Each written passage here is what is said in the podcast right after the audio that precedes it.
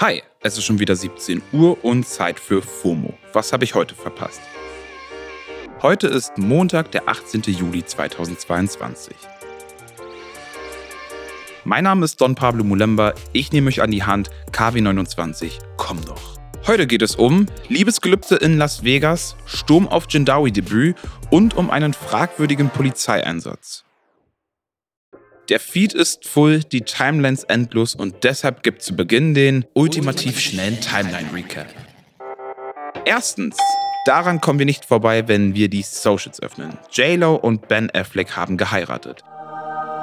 Die beiden haben sich in Las Vegas das Ja-Wort gegeben. In ihrem Newsletter hat JLo die Hochzeitsmitteilung nun veröffentlicht, mit Jennifer Lynn Affleck unterzeichnet und mit We Did It kommentiert. Die beiden waren ja vor Ewigkeiten schon mal verlobt und jetzt 20 Jahre später haben sie geheiratet. Nicht nur alle Millennials freuen sich über diese News. Congrats! Zweitens, Friends des Videogame Classic Sims 4 aufgepasst. EA Games hat jetzt das Update Sexuelle Neigung angekündigt, mit dem ihr die, surprise, surprise, sexuelle Orientierung eurer Sims modifizieren könnt. Bei den Sims waren bisher alle Spielfiguren nämlich unbeschriebene Blätter und erst durch Flirt-Aktionen haben sie sich in Frauen oder Männer oder Aliens und Werwölfe verliebt. Ihr könnt jetzt übrigens auch auswählen, ob eure Sims überhaupt an sowas wie romantischen Beziehungen interessiert sind. Drittens, Rapperin Lil Uzi Vert hat jetzt neue Pronomen auf Instagram und zwar they, them. Ein Statement oder Kommentar von Lil Uzi gab es bisher dazu noch nicht. Das war der ultimativ schnelle Timeline Recap.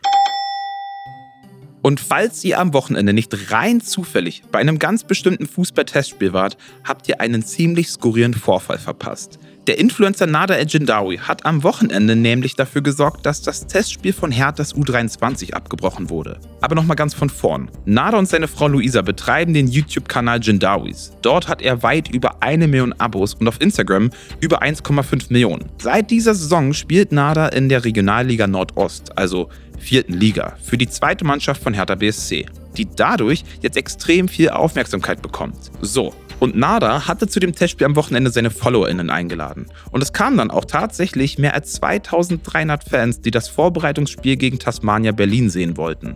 Und so viele Fans kommen bei dem Reserveteam von Hertha BSC nicht mal zu regulären Ligaspielen. In der Vorsaison lag der Schnitt bei knapp 400 ZuschauerInnen pro Spiel. Und das Ganze ist dann eben auch ein bisschen eskaliert. Nach dem Treffer zum 3-1 in der 90. Minute haben hunderte Teenies das Feld gestürmt. Ich verlinke euch ein paar Clips in den Shownotes. Das Spiel wurde dann abgebrochen und nicht nochmal angepfiffen. Das Krasse daran, es ging bei dem Spiel um nichts. Die Fans wollten einfach nur Selfies mit Nada schießen. Tatsächlich hatte er letzte Woche schon dafür gesorgt, dass der Online-Shop von Hertha zusammengebrochen ist, weil krass viele Fans das neue Legendary-Trikot ergattern wollten.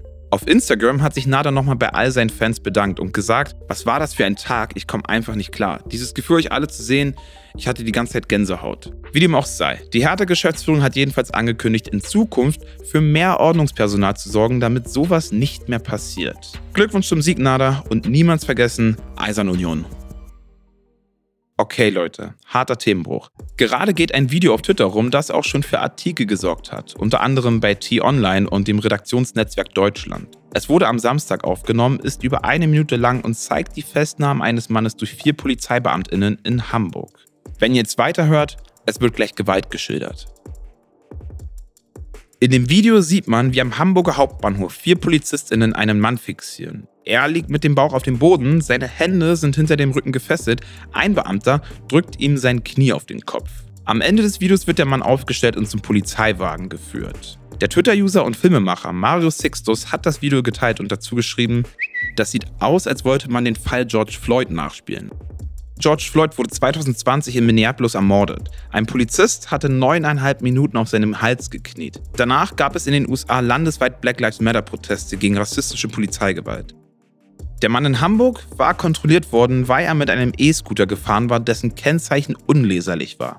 Laut Polizeisprecher habe sich der Mann gegen eine Festnahme gewehrt, deswegen wurde auch Pfefferspray eingesetzt. Der Sprecher kritisiert auch das Video, weil es nur verkürzt zeige, was vorgefallen sei und es gebe keine Anhaltspunkte, das Verhalten der Beamtinnen zu untersuchen. Auf den Socials gibt es immer wieder Mitschnitte von mutmaßlich unverhältnismäßiger Polizeigewalt. Auch dieses wird stark diskutiert. Für manche ist das Auftreten der Polizei halt klar übertrieben und und unverhältnismäßig und andere machen auf die Unterschiede zu George Floyd aufmerksam, dass eben das Knie nicht auf dem Hals sei und auch nicht viel Gewicht drauf liegt. Aber egal was davor war, dieses Kniegedrücke auf den Kopf-Hals-Bereich von am Boden liegenden Personen sollte man spätestens nach George Floyd halt echt mal kritisch hinterfragen.